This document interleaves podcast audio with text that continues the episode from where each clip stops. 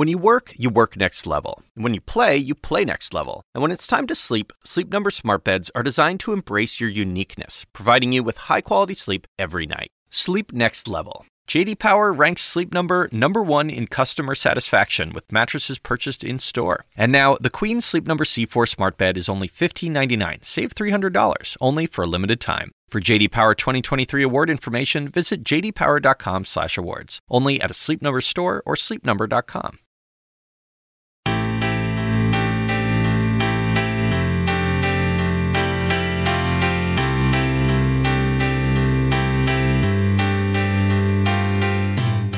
Shalom and welcome to the forecast with Harry Enten. I'm that aforementioned gentleman, Mr. Harry Enten, here with my co-host Rebecca Berg. Hey, Rebecca. Hey, Harry. And Ryan Nobles, who is still stuck in Florida with my cousin Myron. So I will be steering the ship today, but we do have Ryan joining us by the miracle of the telecommunication system. Ryan, are you there? I am here. I'm a little disappointed that Myron hasn't invited me for any kind of like special dinner or maybe breakfast, uh, anything like that. I haven't, I haven't, heard from Myron at all. Well, you know, maybe you can go and watch a spring training game with him. He always used to drive us. Um, so now with the whole gang here, let's just dive right into it, right? We still have election overtime going on down in Florida. So, Ryan, what the heck is going on down there? Recount, recount, recount, right?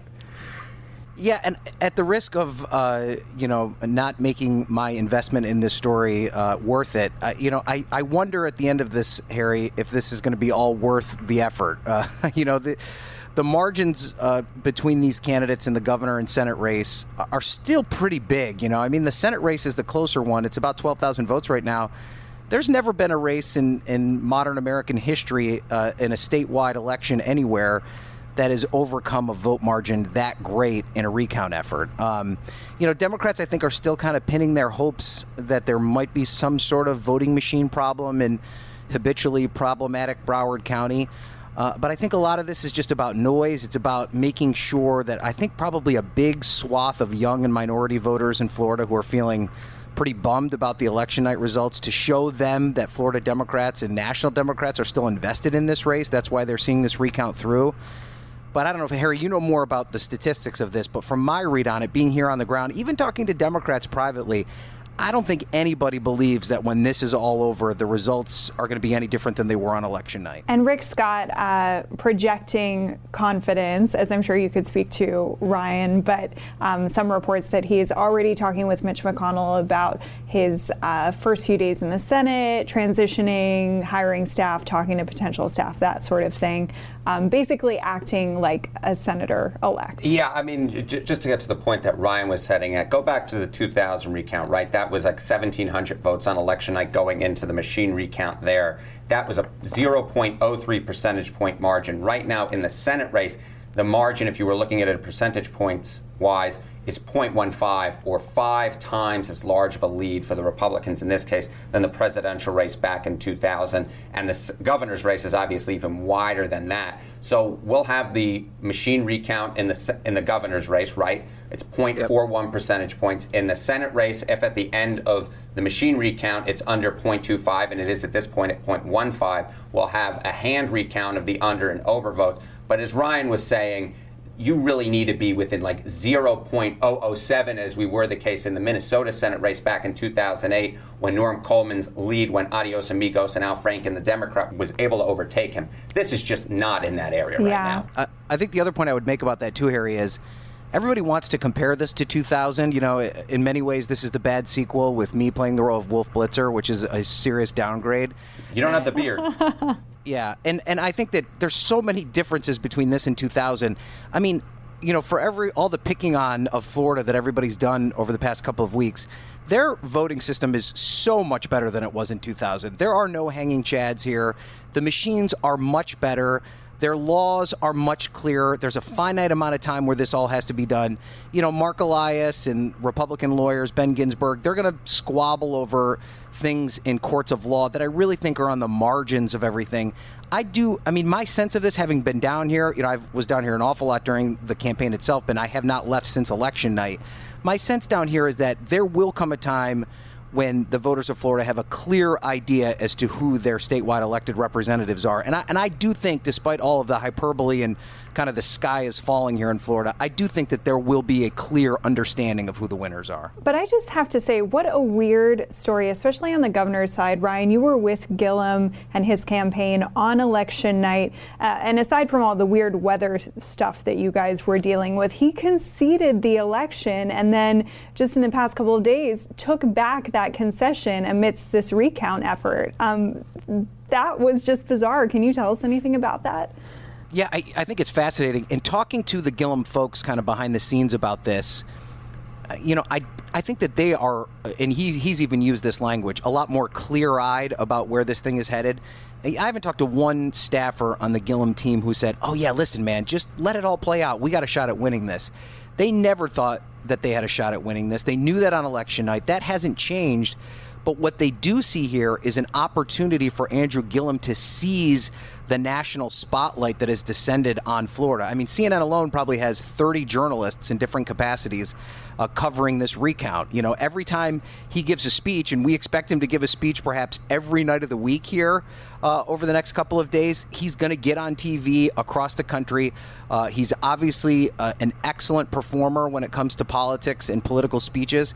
So Democrats across the country are going to see him and even though he didn't win this race, and I don't, and we've talked about this before, had he been the next governor of Florida, that probably automatically launched him to a stratosphere uh, uh within a certain number of potential 2020 and beyond candidates. But there's even the chance that maybe there's a Beto effect here for Andrew Gillum, that maybe people will start talking about him as a presidential candidate because he came so close in a state that's gone traditionally red, and maybe he could win Florida in 2020 uh, based on the, the momentum that's generated out of Democrats kind of fighting the good fight with the recount effort. I, I want to bring, just briefly talk about the ballot design down in Broward, and then I want to kind of bring out the larger implications of this race. But Ryan and Rebecca, and we can go to Rebecca first and then Ryan. Um, you know, it was my understanding as we sort of head into this recount that Marc Elias, who Ryan mentioned, who's the lead attorney for Bill Nelson, the Democratic uh, candidate for Senate there, has been arguing that the ba- that in fact what's going on there was a massive undervote in the Senate race versus the governor's race. Mm-hmm. And, and, the down was, ballot races. Right. Too, yes. He was he was arguing that this was a machine malfunction, but it actually seems to be a, another human malfunction insofar as that the way that the ballot was designed, people couldn't find the Senate race. right. And I'm just going to myself, what uh, uh, this does kind of remind me a little bit of 2000, but how is this still a thing in this country where we can't seem to design freaking ballots? Exactly. Yeah. I mean, if you, uh, it's difficult to describe uh, with only audio at our disposal for this podcast, but the design was just absolutely terrible. It was really easy to miss the Senate and House race on this particular ballot. And Uh, on the one hand, you would think voters going in to vote would know that there is a Senate race on the ballot that they should be looking for. But on the other hand, I mean, this does seem like the sort of very basic thing that elections officials locally and on the state level should be able to handle. And they just completely missed the mark in this case. And I wonder why no one prior to election day raised this as a potential concern? Because as far as I know, no one did. I, I don't believe anyone did. And Ryan, I, I, would just point out that, you know, this is like the one thing you have to do right, right? it's like the one thing I know I have to do during the year is call my mother on Mother's Day. The one thing you would think that an elections official would have to do is design a ballot that people could actually find one of the marquee races. you had one job. You, you had, had, one job. exactly. You had one job, Administer the election. Exactly. That's it. Exactly. And I'm going to myself, how could they not do this one job? Well, I, the only devil's advocate I'd play on that is. I, I, think the one weird thing about elections is that everybody expects these election supervisors across the country to be perfect at their job.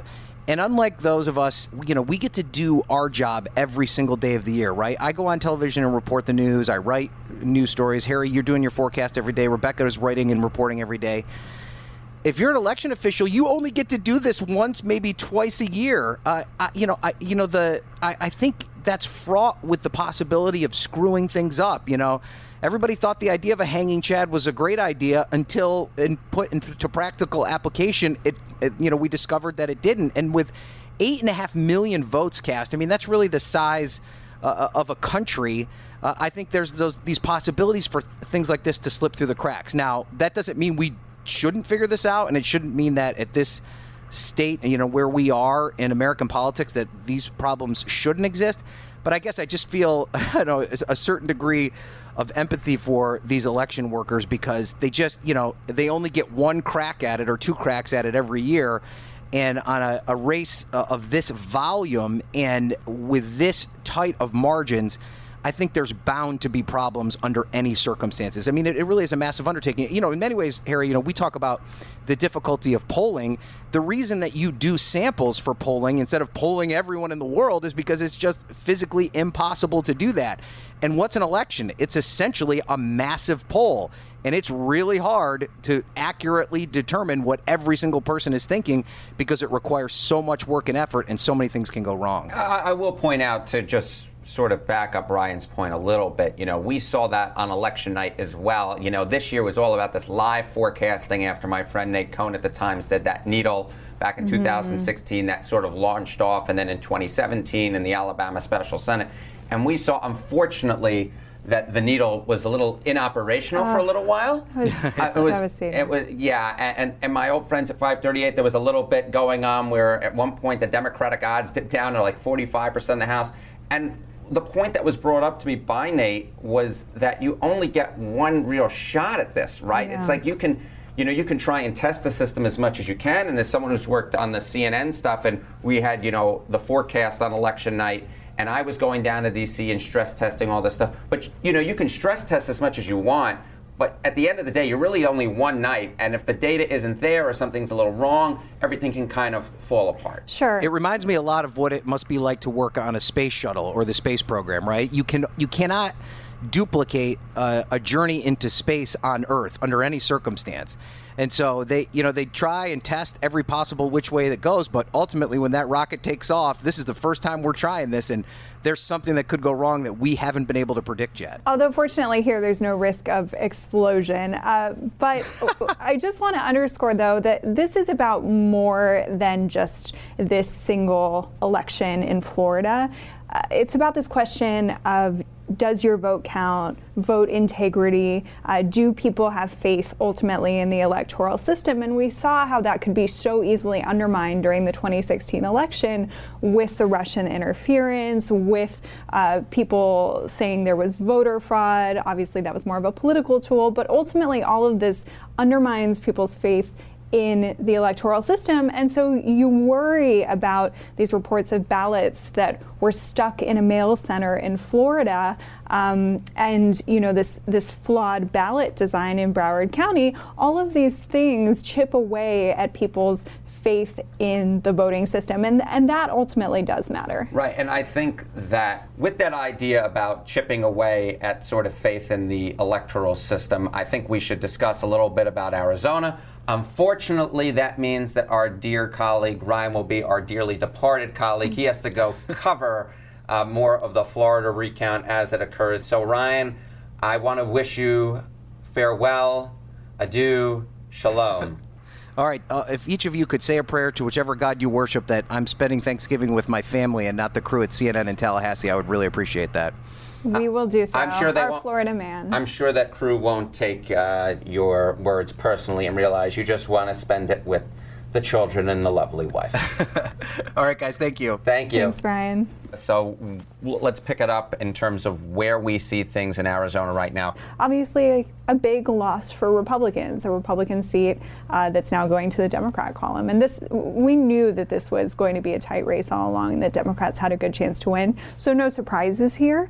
Um, but maybe the biggest surprise that Martha McSally was able to close the gap uh, at the end of this race and actually could have won this thing. Yeah, I mean, most of the polls throughout the year suggested that this was a prime Democratic pickup opportunity. They got kind of close at the end, although Sinema was still ahead by mm-hmm. a point or two, depending on which polls you exactly looked at. Now, you could argue that maybe it's not the worst thing in the world ultimately for McSally personally, because when Jon Kyl decides to leave potentially in the first few months of this year, um, it's possible that the governor can name her to take over that Senate seat, John McCain's former Senate seat. Um, Yeah, I, I, think that just generally speaking, you know, it's so interesting how those late votes came in out west, right, between Nevada and Arizona, and how mm-hmm. instead of having a net loss in the Senate for the Democrats of maybe four seats, and that would have boosted Republicans all the way up to 55, it ends up only being 53, a very, very different story than what was we thought was occurring early on election night. And we can talk about that, election night surprises, and some other big takeaways. Stay tuned.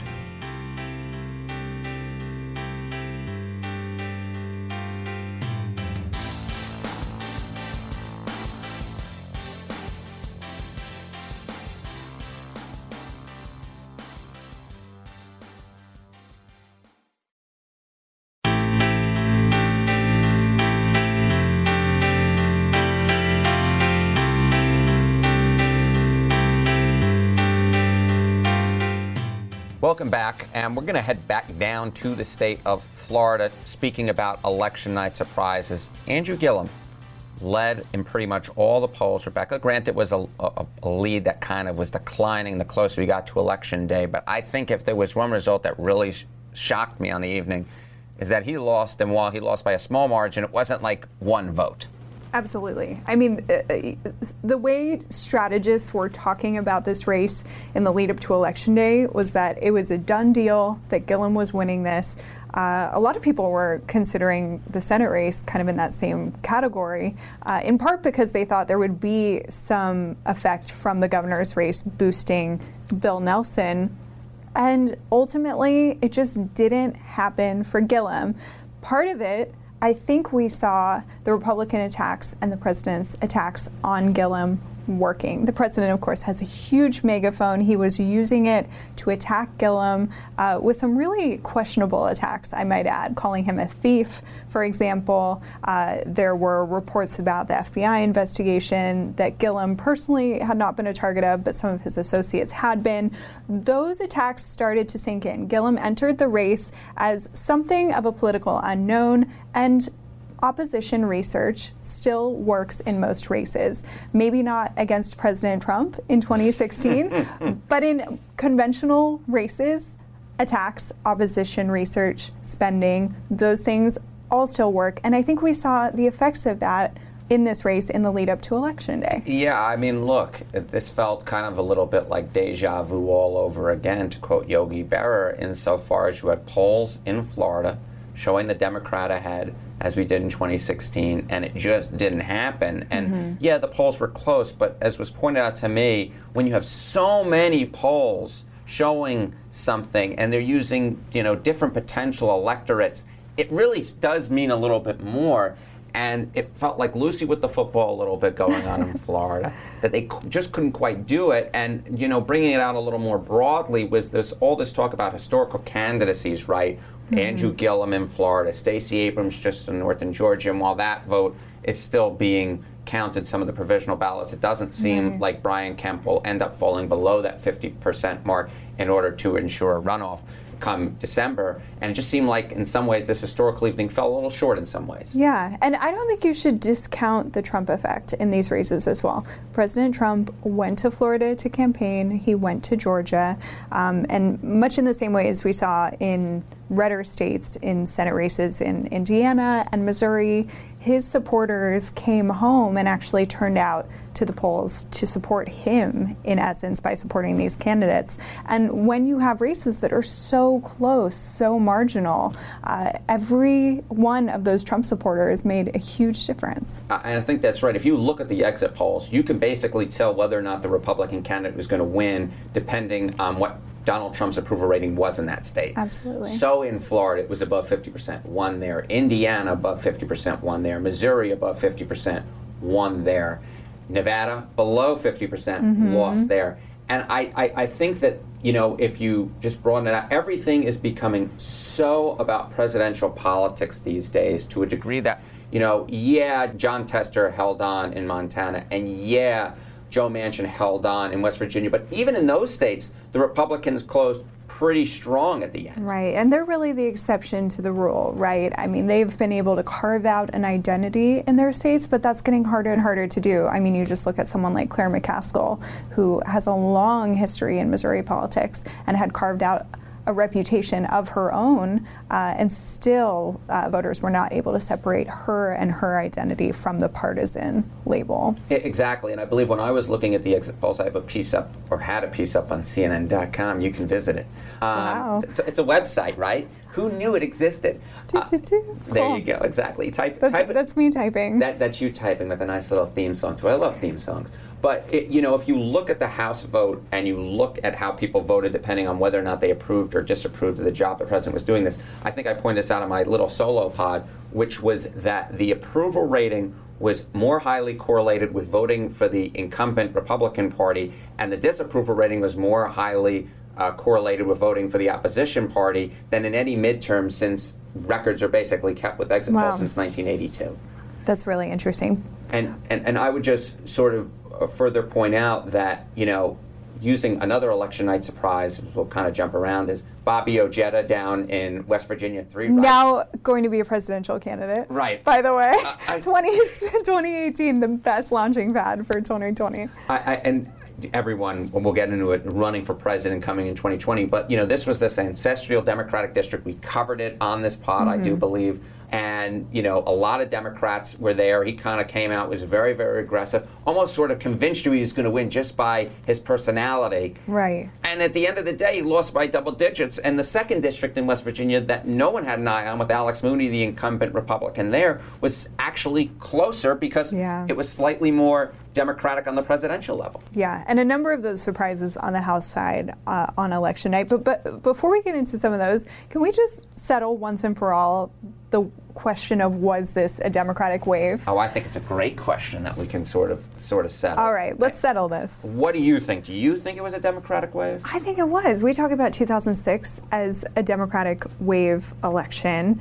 Um, and Democrats are, I believe, netting more seats in this election cycle with the votes still being tabulated and the ones coming in after election night uh, than they did in 2006.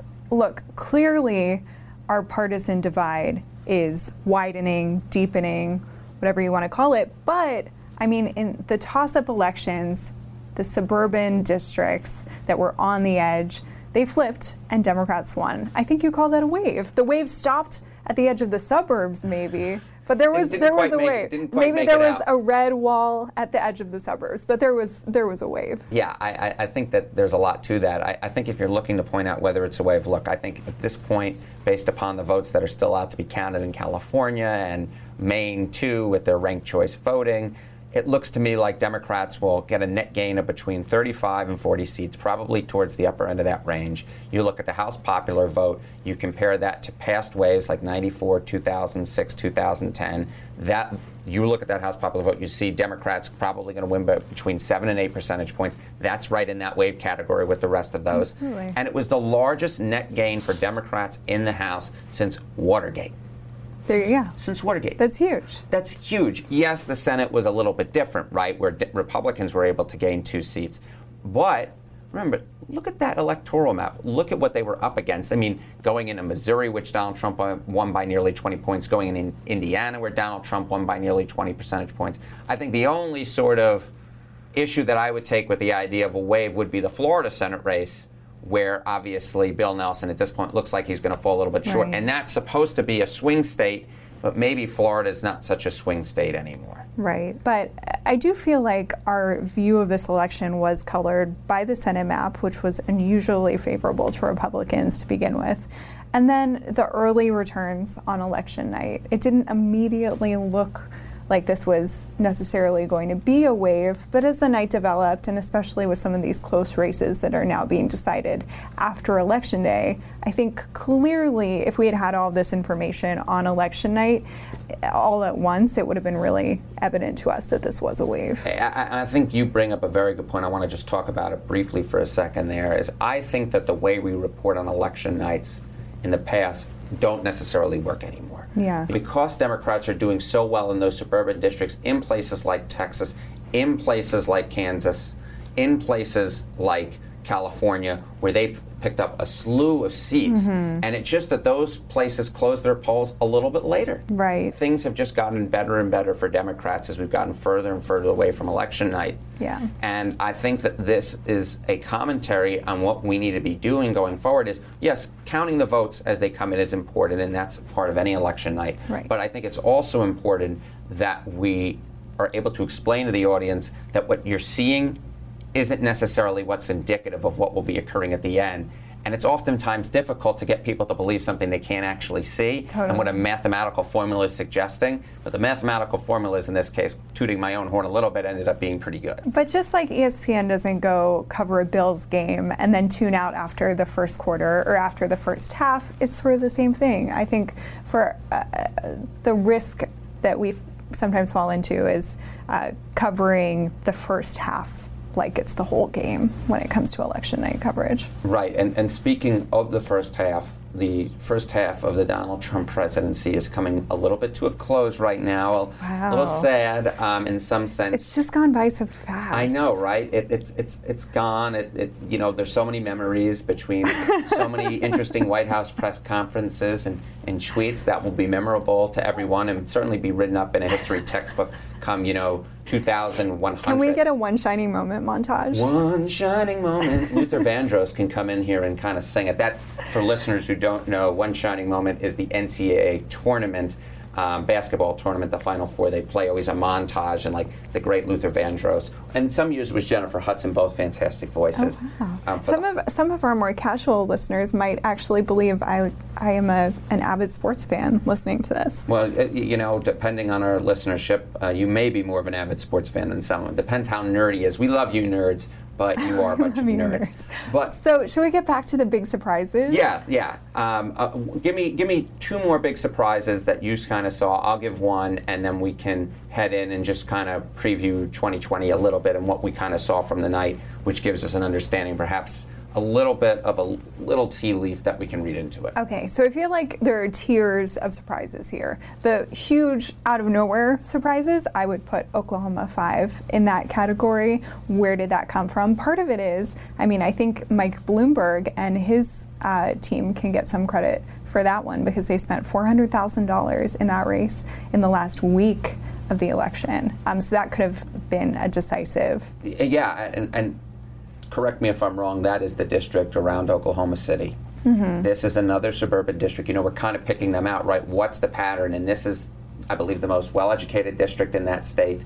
Uh, Bloomberg comes in, kind of is able to dump all that money, and people wonder whether or not money matters in politics. It does seem to have mattered there. It does matter, especially in these races where this one wasn't getting a ton of national attention, and so they were able to go in and make a really big difference at a critical moment. Um, I personally have been very interested in the Virginia 7 race. I was down in that district the weekend before election day. And of course, it was very close, but Spanberger, the Democrat, was the underdog going into Brat's election day. district, right? Dave, Dave Brat's district, uh, traditionally a very Republican district for going back decades, as you know.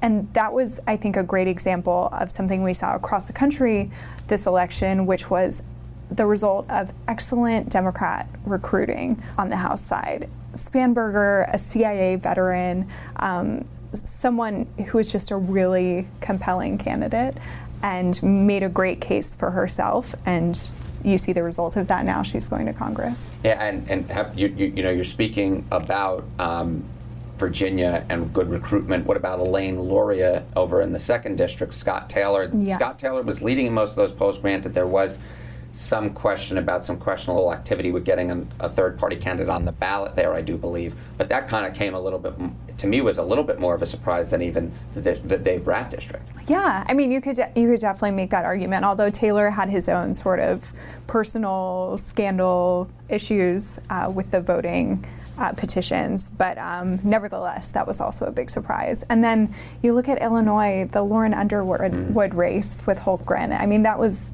to me also a very big surprise.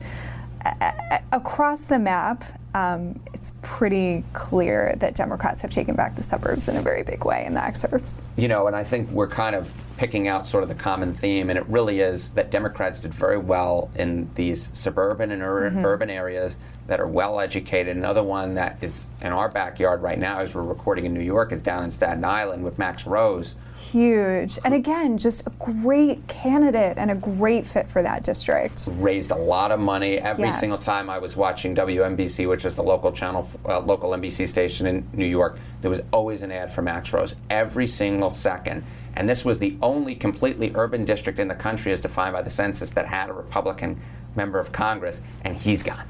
Right. And I, you know, you just it, right now, Democrats have taken back the suburbs and they are making certain places that weren't competitive before more competitive. If, if, Democrats are losing a state like Ohio, they have the potential to gain in a place like Arizona where there are a lot of suburban areas, even in a place like Texas. If you see, you know, the 7th, the 32nd district, longtime Republican incumbents there in the 7th with John Culberson, the 32nd with Pete Sessions, who didn't even have a Democratic opponent in 2016, goes right. down to Colin Allred it's going to be a very interesting map sort of heading into 2020 in terms of where Democrats are going to play and whether or not it's just the Midwest that where they're trying to make inroads in, or just Florida, or whether or not they're truly going to try and expand and make a real play in a state like Texas and a state like Arizona. Right. And I mean, imagine what this could have looked like if the economy were not good. This could have been an absolute bloodbath where we agree this was a wave.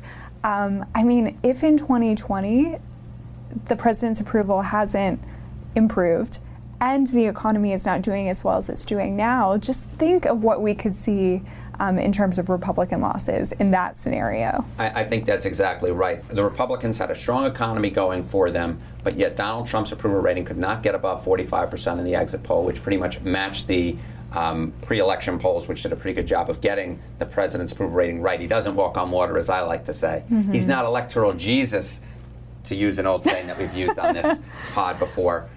But what other lessons would you sort of say that you picked out from this, perhaps some tea leaves that give us, an idea about 2020, either for the general election matchup or for the Democratic primary primaries, who they're kind of thinking about will be their nominee? Right. And so, uh, and I think the operative question is really what Democratic voters are going to want in their candidate, what style, because on policy, most of these people are going to be pretty much consistent, except for someone maybe like Congressman, former Congressman now John Delaney uh, of Maryland, who's very much like a fiscal conservative, social liberal um, sort of candidate. But uh, for the most part, I mean, most of these people are already on the Medicare for All train. Most of these people, policy-wise, are pretty much on the same page.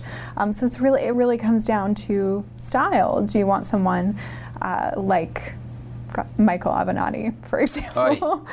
Or, um, you know, some of these more uniting candidates like Cory Booker, Kamala Harris, that sort of thing. Do you think that any of them came out stronger because of this cycle than they went kind of going in? That's a really good question. Um, I mean, you could argue that from the perspective of uh, media exposure, someone like Beto actually is a lot better off um, I don't think anyone would have talked about him as a potential presidential candidate, and now he's one of the names being talked about pretty consistently. But I don't know, was there a standout to you? I don't know if there was a standout to me. I, I, I will say, you know, Beto is kind of that he's certainly getting mentioned for 2020 now that he doesn't actually have a job. We'll see. Right. I, I think obviously the fact that women candidates did so well um, in the Democratic point. primaries, I think that uh, you know I would still think that if I were making a top 10 list, and in fact we have made a top 10 list, that there would be a number of women. One who I throw out who, you know, could talk for, let the president kind of do his own thing, and then she stays on the ball. And if we're talking about the Midwest, is Amy Klobuchar. Now I know that a lot of she killed it in her reelection. That map was like a dream for any Democrat running in the Midwest. She won by a larger margin in Minnesota than Liz Warren won by in Massachusetts. That's incredible. And I don't need, I'm fairly sure if you're listening to this podcast, you know that Minnesota is much more towards the center than Massachusetts is. I, I, I, don't know. I think that she's someone that we should keep an eye out on if she's going to run. She obviously is right next door to Iowa. Mm-hmm. She's a woman. She kind of fits that profile. I know that there are a lot of people inside of Washington who seem to be very skeptical about her for reasons that they have, but I would keep an eye out on her. Yeah, and then I, think that question comes back to style, though, right? Will voters want someone who's more electric on the stump, sort of a an Obama redux, or could they be satisfied with someone uh, like Amy Klobuchar, who I would argue has a more subdued style? Um, that's not to say boring, but uh, you know, it's it's hard when there are so many people running, and there will be many of them, as we've talked about. How do you differentiate yourself? How do you stand out in that crowded field? Uh, and oftentimes it is by being that electric, uh, magnetic sort of personality. Yeah, and and so as we're wrapping up here, just two quick things. Number one any surprises that you might think of for 26, uh, 2020? I'm going backwards in time. I want to jump forwards. It's back to the future, not Do back not to the take past. us back, Harry. Um, please, God. been, been there, and done that. Been there, and done that. Um, any surprise candidates that we're not thinking of that maybe your reporting has indicated to you heading into 2020, someone we might keep an eye out on? for 2020. I mean, we have sort of forgotten about the billionaires running, right? So Howard Schultz, Mike Bloomberg, who obviously had a very big role in uh, the midterm elections, although behind the scenes, uh, someone like Tom Steyer, who might be running. I mean, what impact do they have on the rest of the field, and are they able to break through uh, when we've seen how powerful populism can be uh, from a campaign perspective? And then, of course, I mean, I would uh, sort of put the governors in the same category because we don't give them a lot of national attention in the off season. Um, but you have people like Steve Bullock of Montana, Hickenlooper of Colorado that we really haven't been paying attention to, uh, and now are, they're going to get their moment in the sun. So basically, we have no idea. Um, and there are going to That's be. right. We're going to basically have nine billion people running, but I, I think that we're going to have plenty of time to discuss that going forward. And No I believe. I believe that we are coming to an end. But we're out of time for we're- today. We're out of time for today. Um, there will be no trivia, but we do have a listener question. It comes from at Mike Hudson Sucks. Look, he wrote the username. I didn't write it. I don't necessarily condone. But in any event, the question was, what did you think of your model? What changes do you wish you had made, or would you like to make for the next ele- next cycle? Wow. Um, Good I- question. it is a solid question from Mike Hudson, who also has a weird symbol in his name. I, I, I think that number one, the model did what it was supposed to do, right? It got us in the general area. We were always looking at a Democratic gain in the House between 30 and 40 seats. That's what ended up happening. Obviously, some individual seats didn't necessarily go the way we thought, but that, of course, we knew was going to happen. Otherwise, if we knew which way everything was going to go, we wouldn't even need to hold an election. In the Senate, we had Republicans winning 52 seats. Looks like they're going to win 53, so pretty good there. Yeah. Um, not perfect. There were obviously some races where things went a little awry. Um, certainly, that was the case in the Senate, where we saw Democrat Claire McCaskill lose by a wider margin than expected. The same thing, of course, occurring in Indiana, where Joe Donnelly lost by a wider margin than expected. And then in Ohio, where the Democrat Rich Cordray in the gubernatorial race lost by a wider margin than expected, he was actually perhaps slightly favored to win in those final few days. I, I, I think that if there are some changes that I would want to make is uh, number one, uh, you know, the models were put together pretty hastily, uh, given when I came to CNN and sort of the amount of time that we had to do them in. Uh, so maybe a little bit more time to be spent on them. I also wonder about specifically the way that the models were visualized um, on the website and sort of how, you know, are we going to talk about vote margins? Are we going to talk about the you know, how much is the Republican winning versus the Democrat winning? How, I think, to me, is the biggest question how are we displaying and explaining to the audience what the margin of error is? Do we want to look at a probability? Is it an 80% chance versus a mm. 20% chance? Is it merely a point estimate and then a margin of error around that? I think that these are the types of questions that I'm most struggling with going into 2020. And they're one thing for the general election, and they're another thing for the primary election where I don't think we really even think about vote margins very much. How are we going to display that? You got person one, person two, person three on the Democratic side when there are going to be about 750 people running. Right. And then there will be delegates in the equation too, so that'll be exciting. Yeah, I, I think that's right. But just to broaden it out very briefly, you know, the polling was good. Nationally, it was good. It was solid. It gave us a very good understanding of where it was going. I do still wonder about some of those Midwestern states like Indiana, like Ohio, like Missouri, which I'm going to say is in the Midwest, although some people It's might. debatable. It's debatable. Uh, where the Republic- Mizzou is SEC now, so There you go. Uh, another another sports reference. Um, thank you for listening to ESPN. there you go.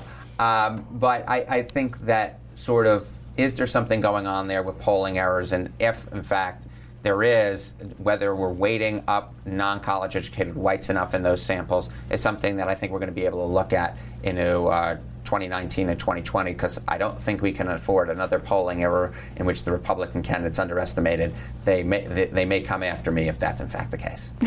So overall, good performance. I think we'll keep you, Harry. I am not getting fired.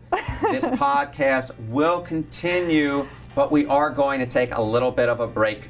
And with that, From our family to yours. and from our family to Thank yours, you for listening. thank you for listening.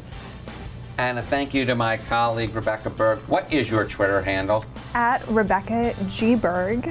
Rebecca G. Berg and Ryan Nobles, who has a Twitter handle as well, um, at Ryan Nobles. That sounds about right, That right? Sounds right. Yeah, and a special thanks to our producers, Amy Eason and Emma Seslowski, who do a fantastic job and was able to put this podcast together so beautifully today. As And edit do. out all of our And- random asides. And edit out all of the crazy thoughts that I have. Just a few of them were able to seep in. In any event, we'll see you on the flip side come the other side of the holiday season.